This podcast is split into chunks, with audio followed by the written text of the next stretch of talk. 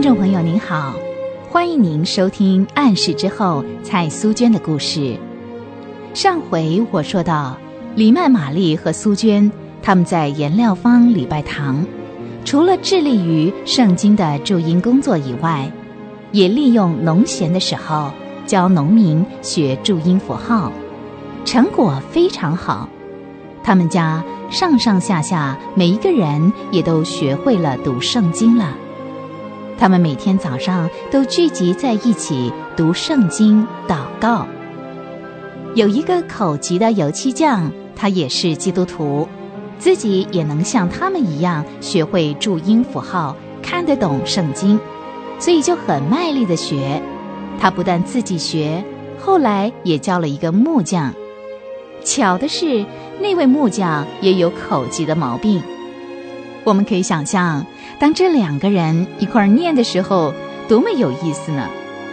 但是谁也不敢再笑他们了，因为神所看重的是单纯信靠的心。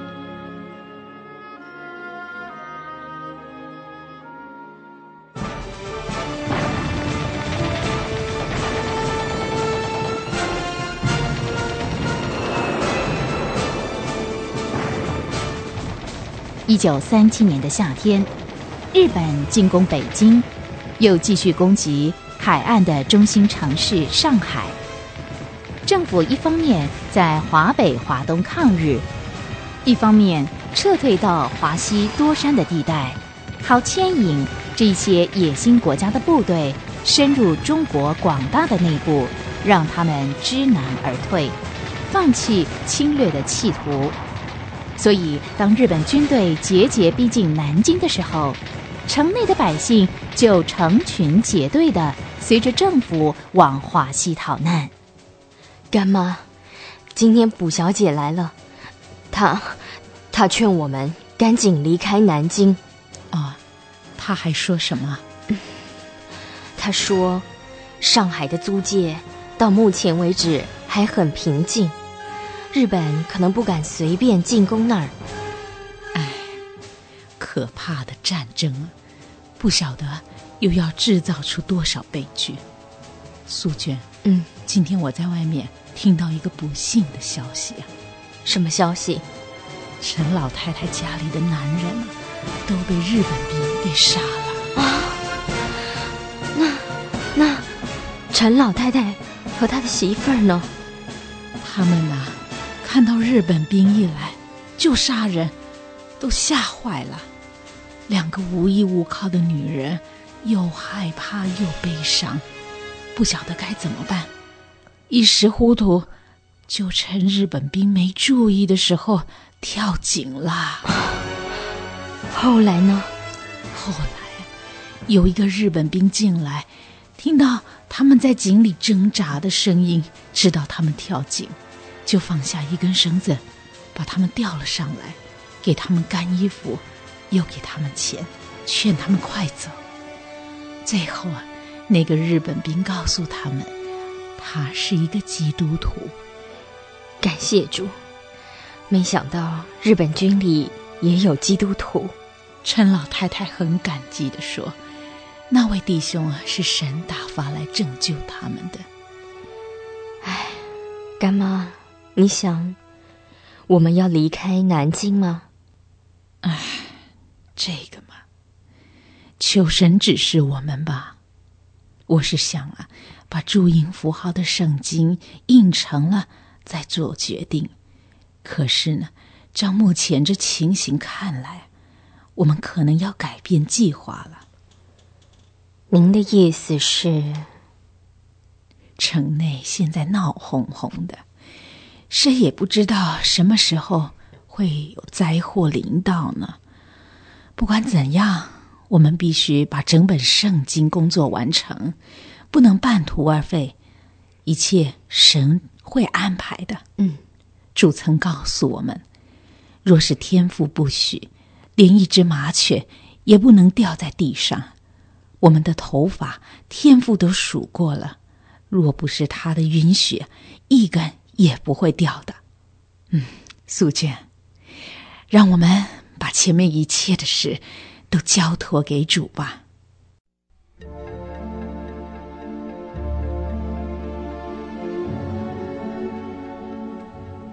经过几天的考虑黎麦玛丽终于做了最后的决定。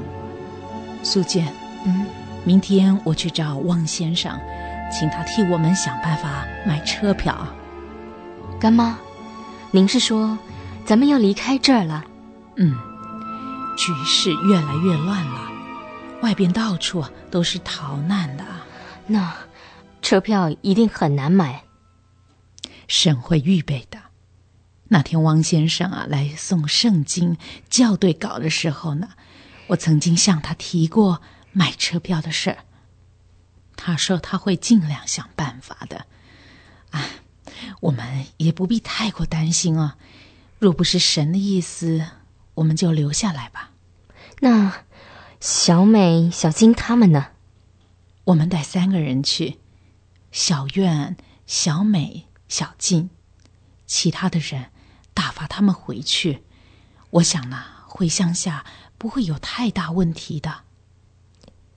可是，干妈，我这样去上海会不会太……啊，你不要担心，我会打电报的，请人呐找个护士，带着轮椅到车站来接我们哦。当然不会有什么困难的。好，你好好的休息，我现在呢就去找王先生。说着，黎曼玛丽匆匆忙忙的走出了苏娟的暗室。这时候，苏娟的内心突然涌上了一股复杂的情绪。唉，同样是有血肉、有感情、有灵魂的人类，为什么要互相残杀呢？啊，主啊，求你怜悯我们这个时代，怜悯我们的国家。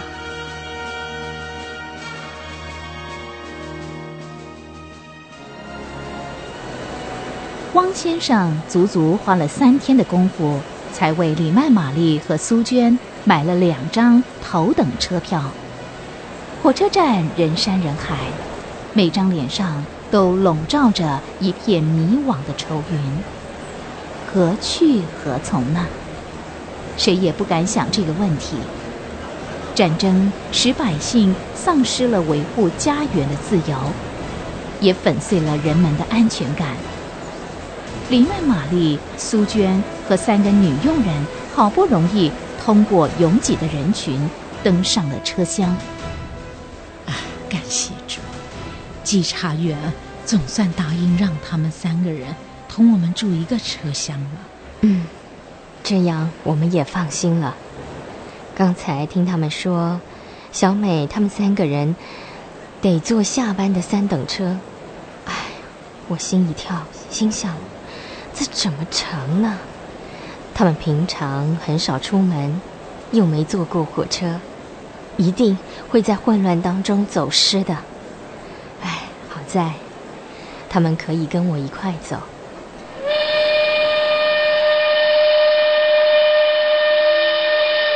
再见了，南京。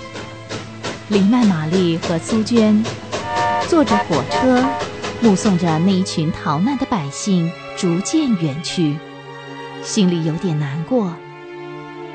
可能他们这一别，不晓得何年何月才能够再度回到南京。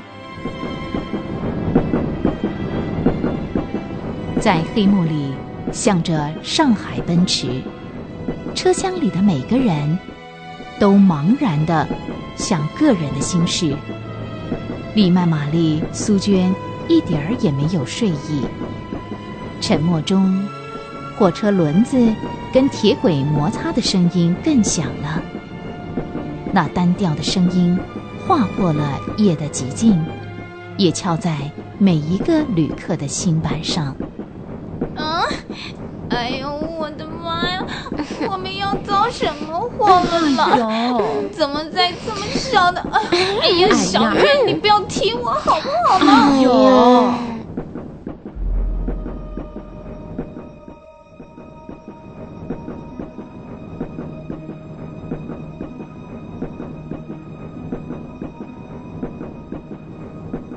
不久，一切又恢复了刚才的安静。这时候，苏娟的心头第一次有可怕的思想。干妈，到了上海，我们住在哪儿呢？我不知道，孩子，不要为住的问题发愁，主必会预备的。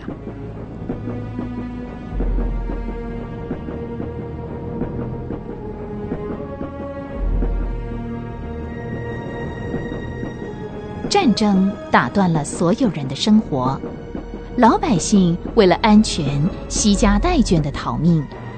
这场战争将带给苏娟和李曼玛丽什么样的遭遇呢？他们手中的圣经工作是否能够继续呢？欢迎您下回继续收听《暗示之后》蔡苏娟的故事。